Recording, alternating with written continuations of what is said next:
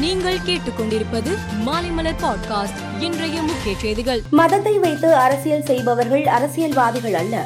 அவர்கள் ஆன்மீக வியாதிகள் என்றும் மனிதர்களை பிளவுபடுத்த ஆன்மீகத்தை பயன்படுத்தக்கூடாது என்று முதல்வர் மு ஸ்டாலின் வலியுறுத்தினார். அரசு பள்ளிகளில் படித்து கல்லூரிகளில் சேரும் மாணவிகளுக்கு மாதம் ரூபாய் ஆயிரம் வழங்கும் திட்டம் கல்வி வளர்ச்சி நாளான ஜூலை பதினைந்தாம் தேதி தொடங்கப்படும் என்று தகவல் வெளியான நிலையில் இப்போது அன்றைய தினம் திட்டம் தொடங்கி வைக்கப்படாது என தெரிகிறது.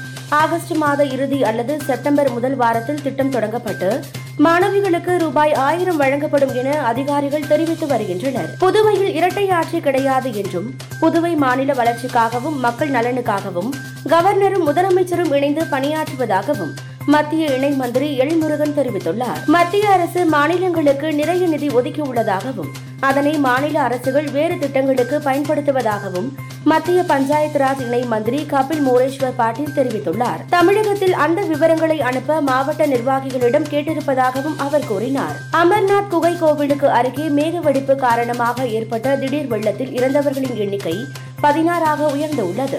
அப்பகுதியில் சிக்கித் தவித்த பதினைந்தாயிரம் யாத்ரீகர்கள் மீட்கப்பட்டு பஞ்சதரணியின் கீழ்தள முகாமுக்கு அனுப்பி வைக்கப்பட்டுள்ளதாக அதிகாரிகள் தெரிவித்துள்ளனர். இலங்கையில் நிலவி வரும் கடும் பொருளாதார நெருக்கடியை பதவியில் உள்ள ராஜபக்சே குடும்பம் சரியாக கையாளவில்லை என கூறி பொதுமக்கள் தொடர் போராட்டங்களில் ஈடுபட்டு வருகின்றனர்.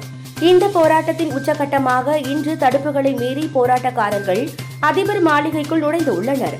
அதிபர் கோத்தபய ராஜபக்சே அங்கிருந்து தப்பி சென்று விட்டார். வெளிநாட்டு நிதி முறைகேடு தொடர்பான வழக்கில் அம்னஸ்டி நிறுவனத்திற்கு ஐம்பத்தோரு புள்ளி ஏழு இரண்டு கோடி அபராதம் விதித்து அமலாக்கத்துறை உத்தரவிட்டுள்ளது.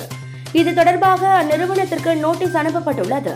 இதேபோல அந்நிறுவனத்தின் முன்னாள் தலைமை செயல் அதிகாரியான அகார் படேலுக்கு பத்து கோடி அபராதமாக விதிக்கப்பட்டது.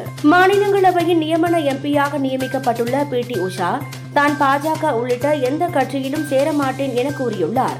எனக்கு பாரதிய ஜனதா காங்கிரஸ் மார்க்சிஸ்ட் கம்யூனிஸ்ட் என அனைத்து கட்சியினரையும் பிடிக்கும் என்றும் அவர் கூறினார். டி டுவெண்டி கிரிக்கெட் போட்டிகளில் முன்னூறு பவுண்டரிகளை கடந்த ஒரே வீரராக அயர்லாந்தை சேர்ந்த பால் ஸ்டெர்லிங் உள்ளார். அவர் முன்னூற்று இருபத்தி ஐந்து பவுண்டரிகள் அடித்துள்ளார். விராட் கோலி மற்றும் ரோஹித் சர்மா ஆகியோர் இருநூற்று தொன்னூற்றி எட்டு பவுண்டரிகள் அடித்து உள்ளனர். இன்று இங்கிலாந்துக்கு எதிரான போட்டியில் இவர்கள் இருவரும் இரண்டு பவுண்டரிகள் விளாசினால் பால் ஸ்டெர்லிங் சாதனையுடன் இணைவார்கள். மேலும் செய்திகளுக்கு மாலை மலர் பாட்காஸ்டை பாருங்கள்.